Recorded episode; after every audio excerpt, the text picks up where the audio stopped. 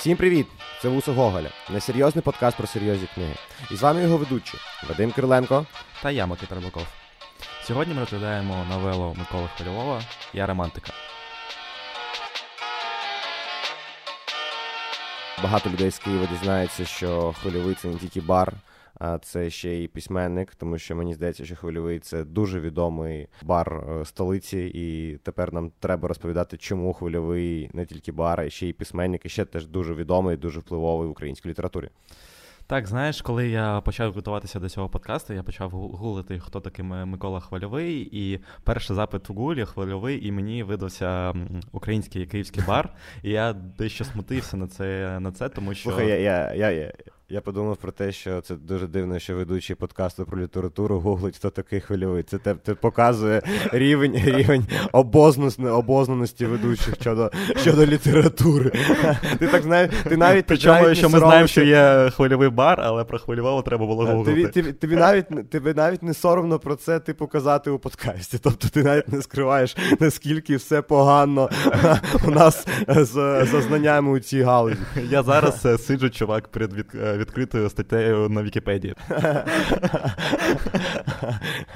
Починаю розуміти, чого наш подкаст не дуже не дуже нормально працює. Я я, тепер, я бачу деякі проблеми. Ти вважаєш, чувак? Мені здається, все окей.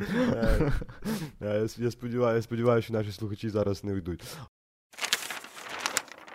Що що треба сказати? Ми сьогодні розглядаємо новелу Я романтика Микола Хвальова. і давай перед тим як е, говорити про цю новелу, поговоримо трішки про Микола Хвильова. поговоримо про те, що ми знайшли та прочитали 5 хвилин тому. І треба сказати, що це дійсно видатний український діяч. Та видатний український письменник. Е, треба зазначити, що він народився в селищі Тростаняць на Харківщині, потім перебрався до Харкова. Але такі визначні точки в його біографії, те, що він, от як е, літературний діяч та політик, він намагався переконати усіх е, і ту тогочасну молодь, що треба брати курс на Європу. Тобто, це ті гасла, які зараз дуже актуальні в нашому суспільстві. І коли Микола Хвильовий говорив це в 20-ті роки, а він говорив, що долою Москву треба рухатися в Європу, але він це говорив не в контексті політики, а в контексті того, що література тогочасна вона орієнтувалася на російську літературу, на радянську літературу, тобто всіх письменників заставляли писати про трактора якихось, то там про ще що радянське. А от про про, да, про щасливе майбутнє соціалістичне. Так, так, про, про цю утопію. Епохи. А от Микола Хвильовий говорив, що треба типу, рухатися там до там до Європи, до там до усіх цих е, літературних е, діячів, як там Дарвін, Байрон, Ньютон, Маркс, Гьотте та інші. Тобто це було дуже круто, і мені здається, що коли ми розповідаємо про Микола Хвильового зараз, ми розуміємо, що ті ідеї вони не прожилися тоді, тому що його переслідували дуже довго ту літературну спілку, яку він створив, яка називалася Вапліте. Тобто, це. Вільна академія пролетарської літератури, і треба зазначити, що їх дійсно переслідували. Є такий фільм, який називається Будинок слова. Це е, був будинок, в якому мешкали та працювали літератори. Це дуже така документальна тяжола стрічка, і вона розповідає про те життя в 20-х роках у Харкові. Я нагадую, що Харків тоді був столицею радянської України, і от переслідували цих діячів мистецтва, їх розстрілювали. І Микола Хвильовий, на жаль, також дуже сумно закінчив своє життя його не розстріляли, але він е, зчинив самогубство якраз на поприщі того, що його друзів, а саме його найкращого друга Ялового, розстріляли, і він е, не справився з цим. І така дуже пикантна деталь. Він зібрав усіх своїх друзів е, до, додому в себе. У них було якось там вони пили вино, роз, розмовляли, жартували. І Микола Хвильовий сказав, що він там відійде там до свого кабінету на хвилинку, відійшов і застрелив помилився. Тобто, це був такий дуже осознаний вчинок, але він це обґрунтовував тим, що якщо не він, то його. І подейкують така от є байка, що е, ми не зазначили, але Микола Хвильовий це псевдоним. Насам насамперед його зовуть е, зовуть е, Микола Фетільов. І от Микола Фетільов вбив Микола Хвильового у тій кімнаті. Як ви можете зрозуміти, Микита дуже непогано прочитав Вікіпедію. Зараз Зараз був був дуже дуже цікавий, насамперед, дуже цікавий переказ. Дуже дякую. Е, Тому що, ти знаєш, мені здається, коли я все читав і слухав тебе зараз, я думав про те, що така людина потрібна сьогодні. Тобто, знаєш, тобто... Так, це, це дуже крута думка про те, що ці ідеї зараз дуже актуальні. Що культура да, в сьогодні вона вона, вона потрібно працювати як з так, такими ж гаслами. Ну, Тобто йти в ту ту ж. Uh, і ми і ми це робимо. Мені здається, що ми це вже робимо. Там Революція Гідності дуже змінила все це. Тобто я uh, розмовляв з подругою, ми про це дискутували, і я зрозумів, що коли пройшла Революція Гідності, то російський масовий продукт да, він дуже дуже дуже знизився. Там Його дуже дуже мало на телебаченні чи в медіа, тобто його менше. Може, не дуже мало, ну тобто, що його менше, що ми робимо це, що ми рухаємося в бік Європи. Тобто, це сьогоднішнє гасло, і воно так і працює, мені здається. Давай напевно йти вже до сюжету, і треба зазначити, що я романтика, і коли ти читаєш цю назву, ти собі уявляєш якусь то романтичну історію, як про якогось хлопака, напевно, якщо це український твір. Ромео та Джульєта, напевно, да, якогось хлопака на селі. Е, там є якась Марічка, Марічка дійсно є, але е, сюжет взагалі не про романтику, і давай поговоримо про нього. Зараз ми швидко нагадаємо, що там є, тому що ви, напевно, читали це е, в шкільній програмі, і я певен, що ви, скоріш за все, це прочитали, бо це дуже маленький твір. Я не знаю, як ви, коли була шкільна програма, я читав дуже маленькі твори і думав, ну все, цього достатньо. Я думаю, що, можливо, я романтика. Прочитав за літо 5 книжок, а там знаєш, книжки да. там на, на 40 сторінок. Так, так, я романтика, ну дійсно, скільки там, страниць 30 та 40, ну вона дуже маленька. Але від того вона не гірша. Нагадую, йде засідання Чорного трибуналу комуни. Це чекісти, які працюють над тим, щоб гасло контрреволюції погасити. Вибачаю за це. Але це дуже чувак, не треба, не треба. А, да, Це дуже дуже тупо, що я це це зробив спеціально. Ось, і вони вони займаються тим, що вони е, воюють проти контрреволюції, вони там за, за комунізм і усі ці штуки. І ось іде засідання цього трибуналу у будинку розстріляного шляхтича, де троє людей, головний герой я, і ще там четверо. Коротше, його кореша, вони судять людей, і вони усіх, усіх, усіх, усіх розстрілюють. Тобто там приходять різні люди, і вони це роблять без суду, без якогось то аналізу, без якогось то там логічного знаю, обговорювання чи вирішення проблеми. Вони просто усіх розстрілюють. І ось наш головний герой я. Він такий голова цього трибуналу, і він приймає рішення, і вони розстрілюють рішення. Рішення він приймає завжди одне і те, що вони всіх розстрілюють. І ось е, трапляється дуже дивна подія, може не дивна. Він зустрічає свою матір серед тих, кого він е, повинен розстріляти. І його матір, вона там якось то працює з комунізмом, якось то там несе антирадянську агітацію, щось таке. І ось йому це рішення треба прийняти. І він це рішення, на жаль, чи на щастя, не знаю. Ну я думаю, що вряд е, що навряд чи він це робить на щастя, але на щастя для сюжету, бо це дійсно важлива історія про це вбивство. Він вбиває свою матір, і ось саме так і закінчується ця новела. Дуже просто, дуже коротко, але тут є деякі літературні штуки, деякі особливості а, і деякі прийоми, які використовує хвильовий, і що робить цей, а, на перший погляд, дуже простий сюжет з двох дій, цікавою цікавою штуки, які, які, яку треба аналізувати, і яка змінюється, і яка дуже глибока, на мій погляд. Так, дійсно, це такий твір, коли ти я коли почав читати, я подумав, що ну що там е, взагалі про що тут розмовляти, але чим е, більше я почав міркувати про це, тим більше в мене виникало думок щодо цього твору. І перше, що треба зазначити, це що проблема цього цього твору це внутрішнє роздвоєння особистості, і якщо повертатися до перших е, слів цієї новели, то вона присвячена е, цвіту яблуні Коцюбінського. Е, це дуже важливий твір для української літератури, і він дуже схожий насамперед до цього твору, тому що от у Коцюбінського там є літературний герой, він письменник, і в нього загибла дитина, в нього вмер син, і там таке відбувається, що головний герой відчуває два відчуття. Я вибачаюся за це. Але але що він... У нас це вже це вже, це вже класика, ну, тобто це, класика, це вже паттерн. Якщо якщо що, це називається тупість. Ну я просто хотів нагадати, що це не це не прикол. Давай, давай. Е, головний герой Коцюбинського відчуває, що він е, дійсно відчуває сум за втраченою дитиною, але з іншого боку, як письменник, він хоче відстежити ці почуття та записати їх. Тобто, як письменник, він дуже цікаво розбиратися в цьому, тобто в нього тут така роздвоєна проблема. І в нашому творі, якщо повертатися до ярмантики, у головного героя така ж проблема. Він е, постійно наголошує на тому, що він чекіст.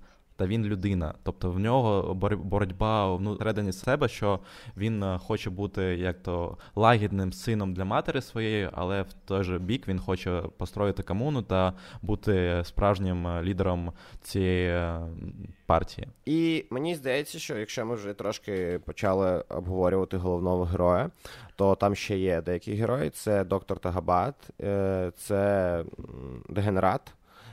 І це Андрюша. Так, дегенерат це, дійсно дуже... таке є. Ми не видумуємо зараз. Так, тобто його його не, немає його ім'я, і ці герої теж використ... у них теж є своя функція, тому що доктор Тагабат, він такий, чи Тагабат, я не знаю. Я дійсно не знаю, як Тагабат, напевно. Ну, е, я думаю, що це не дуже важливо. Ось він виконує такий палач. Він, Зараз усі в коментарях а, як... пишуть. Ти, чувак, ти нічого не розумієш. Тагабат, ви дійсно. Тагабат, я, я, да, це як, як е, ми Мартин, Мартин Баруля, ми, ми постійно а говорили він Мартин. Мар... Да, він Мартин, а ми казали Мартин, і хтось там почав нам писати, що ну, блін, ну. Літературний ну, подкаст, трошки, чувак. Ну, трошки погано, ну, погано, що тут робити. Ну, доктор Тагабат, ілі Тагабат, ілі, ну, все. Доктор Тагабат, він е, такий ідеал е, комуністичної машини. Він виконує команди, він такий, як, е, не знаю, е, робот, який, у якого немає питань, просто е, розстрілять. І є ще дегенерат який то теж такий достатньо садистий палач. Є і Андрюша тихий, такий дуже слаб, слабенький собі юнак. А я я з тобою і не згоден Андрюш... Е, в тому, що доктор Тарабат робот, він він більше як е, такий кукловод. Він розуміє.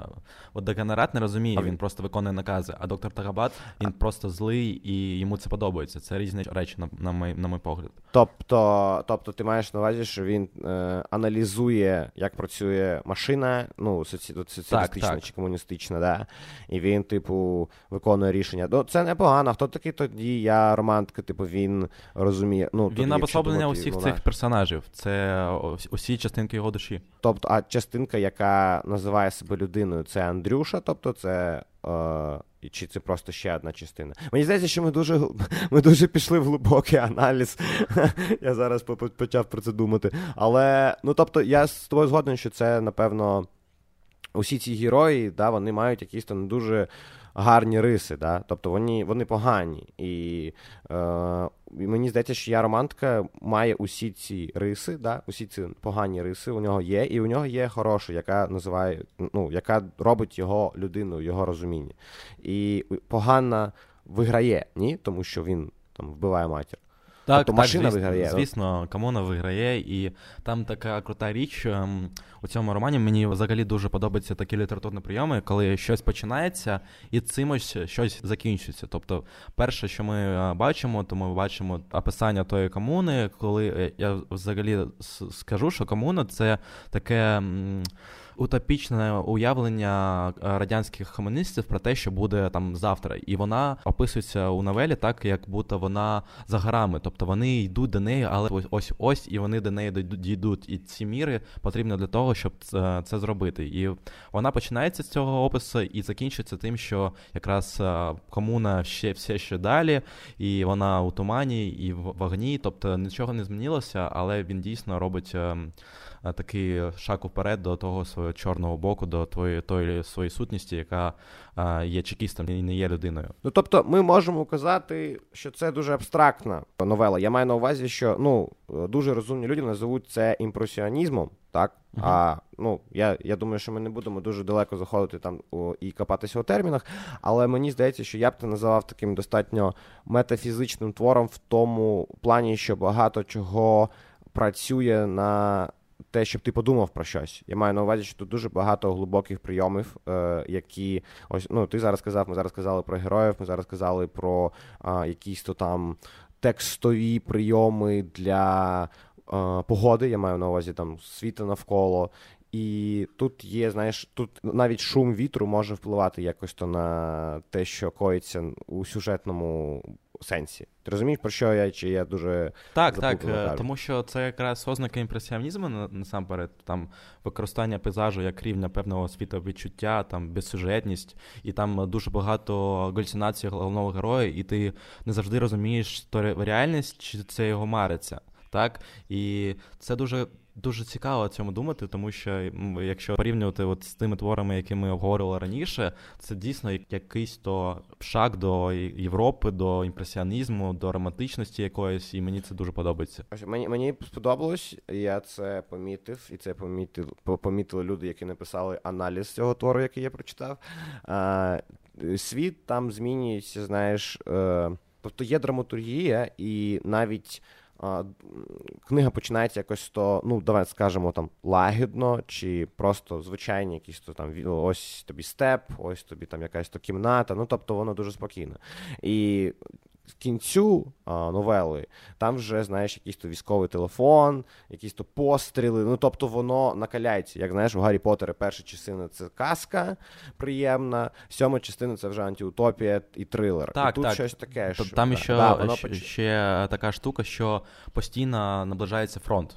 Тобто вони знаходяться біля фронту, і він постійно наближається. І от е, наприкінці дій, коли головний герой я вбиває свою мати, фронт вже тут. Це е, саспенс, який нагнетається. Да, це щось хемінгуєвське чи е, у Ремарка, коли є оцей, е, оця війна, яка десь є. Тобто, ну, якщо ми будемо згадувати найкращі книжки про війну там минулого століття, про Першу чи Другу світову війну, то там завжди події йдуть у ситуації, де не на не на не на полі битви. Ну тобто, я, я ти розумієш, тобто не не у схватці, десь на фронті, але не і головні герої завжди відчувають війну. Тобто війна десь іде, і це дуже страшне відчуття. Ми це відчуття знаємо. А ще знаєш, о чому я м, е, міркував? Те, що головна а, героїня книги це мати а, е, я, і її звуть Марія, тобто це такий символ Христа, і вона взагалі черниця. І коли от ці черниці агітують антирадянські якихось там а, заклики. Нагадай, що таке, чи нагадай, нагадай нашим, що таке черниця, бо я не знав це слово, я пішов гуглити. Черниця це, це як я, я, монахиня. Монах, да. Я не знаю, є таке слово на українській мові, але монахиня так. А, Думаю, що є чорні. Мені здається, що монахиня це є на українській черниця. Ну, а я просто не знав значення цього слова. Ага. Тому я пішов. А ти а ти, а ти знав, що таке черниця, коли читав? Да. Ніхуя собі. Чувак. Ну ладно, може, може, ти, може ти, у тебе є там корні з Галичини, що ти знаєш такі слова, бо я ну, я перший раз е, чув таке а, слово. Я я, я, я, я зараз читав книгу, маленька реклама, я читав книгу Іларіона Павлюка. Я бачу, що тобі подобається пітьма, і там якраз була черниця, і я звідси дізнався. Кажеться, Микита щось дуже під враженням від цієї книги, бо він мені щось показав в інстаграмі. Я я, я, я, амбас, зараз амбасадор, амбасадор. Блядь, я, Люди. я ще тут я ще тут хочу про це сказати. Мені коли, дуже потрібно. Коли прочитав одну книгу книгу на рік, то треба да, розповідати да, усім про це. так. Да, Ти знаєш, коли ти прочитав одну книгу і хтось розмовляє про книжки, ти такий, а а оцю книгу знаєте? Це жиза, це це жиза, це дуже жиза. Про що я говорив? Що його мати це символ Христа, і він вбиває її, так? І це також така радянська штука, що ми, як е, радя... радянські часи, вони відмовлялися від церкви. Ну не думав про це, що це це такий символізм. Ну, ти знаєш, я так я думав, що воно Марія, і що вона якось то пов'язана, да, що це релігійне ім'я, і що вона така мати дійсно, тому що там є, як ти вже казав, галюцинації героя, де його мати там його до себе бере і каже: Мій син там він страждає. Ну тобто, як Марія це робила, коли е, з Христом ось ця от ця вся двіжуха почалася і закінчилася. До речі, зараз е, був в Іспанії у Саграду де Фамілії, і там дуже прикольно, що е, дуже багато сюжетів, і там є.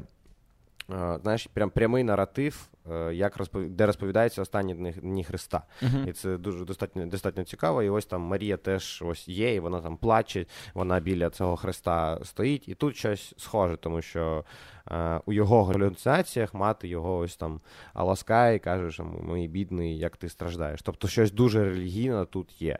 А ось що тут є заритий символізм щодо того, що е, радянська влада там намагалася знищити знищити, mm-hmm. намагалися знищити церкву.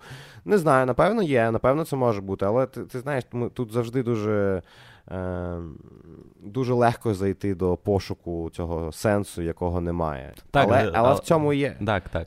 Але в цьому є є література, тобто шукати ці сенси. Тобто, це, напевне, ще і одна мета там цього подкасту знайти щось таке, що, можливо, автор не хотів казати, але що ти почув. І я от завжди про це думав, що це можливо навіть і важливіше, напевно, почути, а не дізнатися, що там казав автор. Так що, якщо ти це почув, чувак, то ти крутий.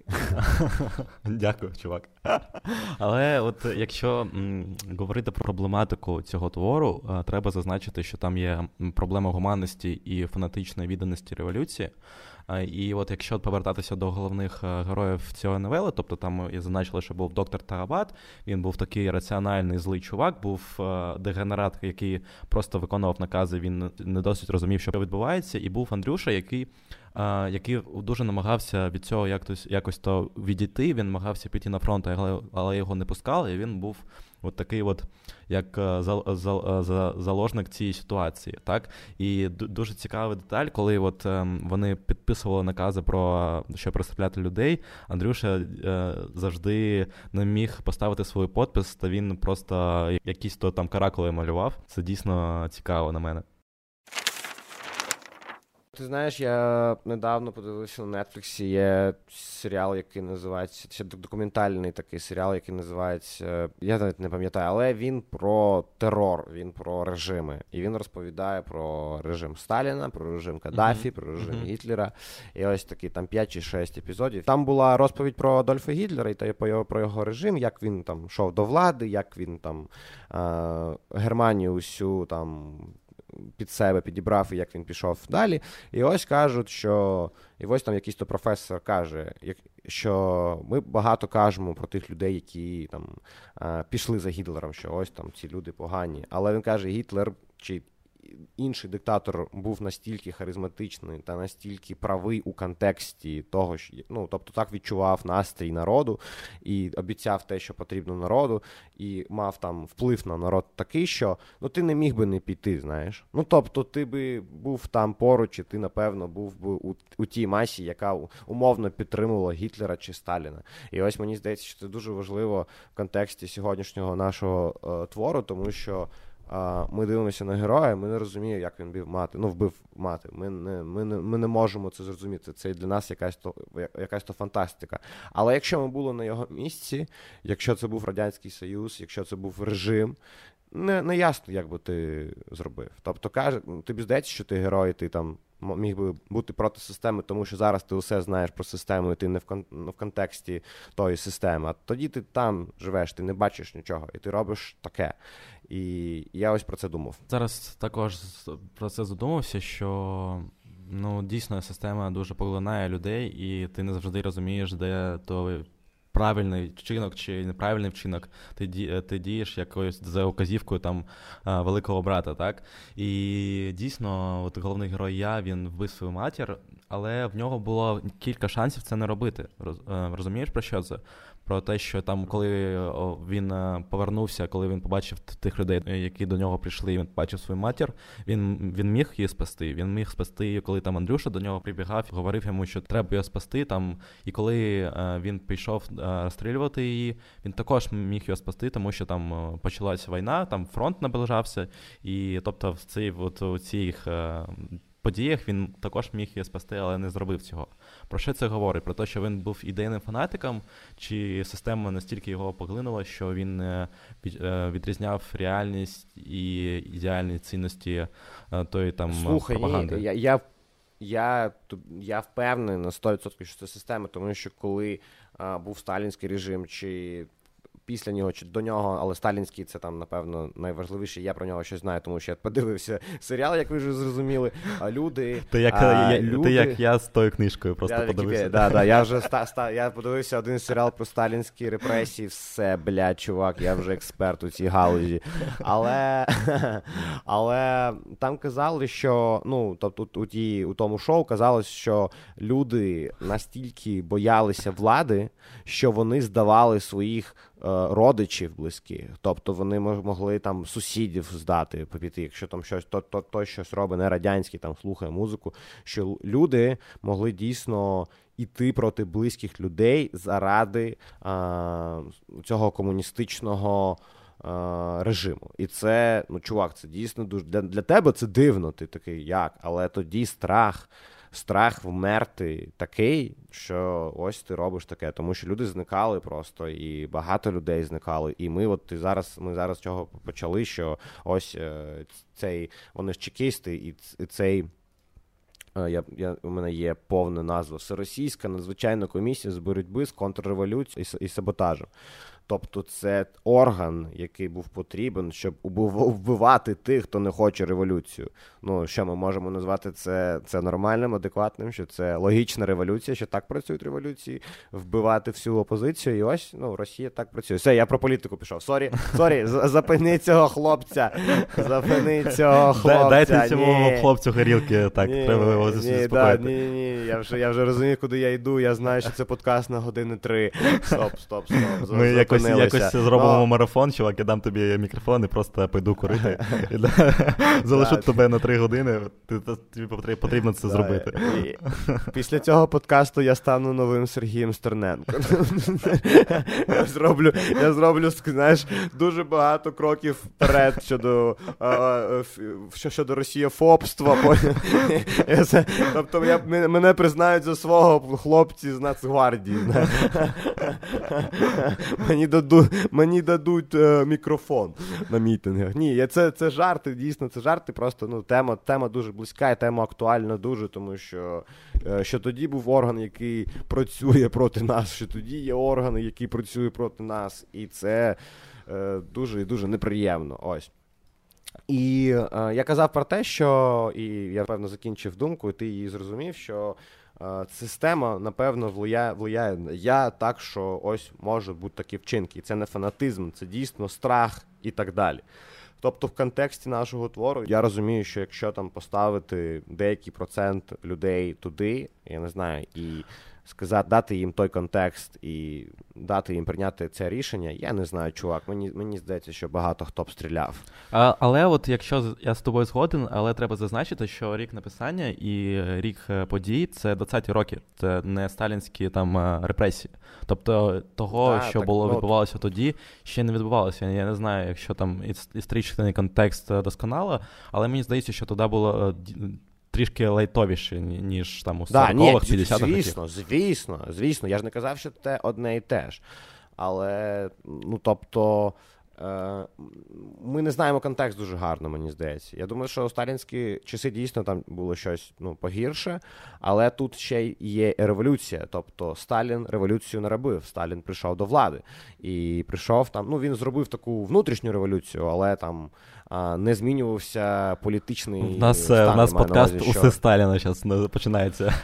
О, Вуса Сталіна. Да, я думаю, що нам треба дійсно завершувати зі знаннями історії, бо напевно на слухах хтось, хто дійсно її розуміє, і буде блядь, фейспалми робити і казати, що ці два. Чувак, блядь, я, я думаю, якщо люди нас виродки... слухають, то вони якби розуміють, що ми не розбираємося ні в чому.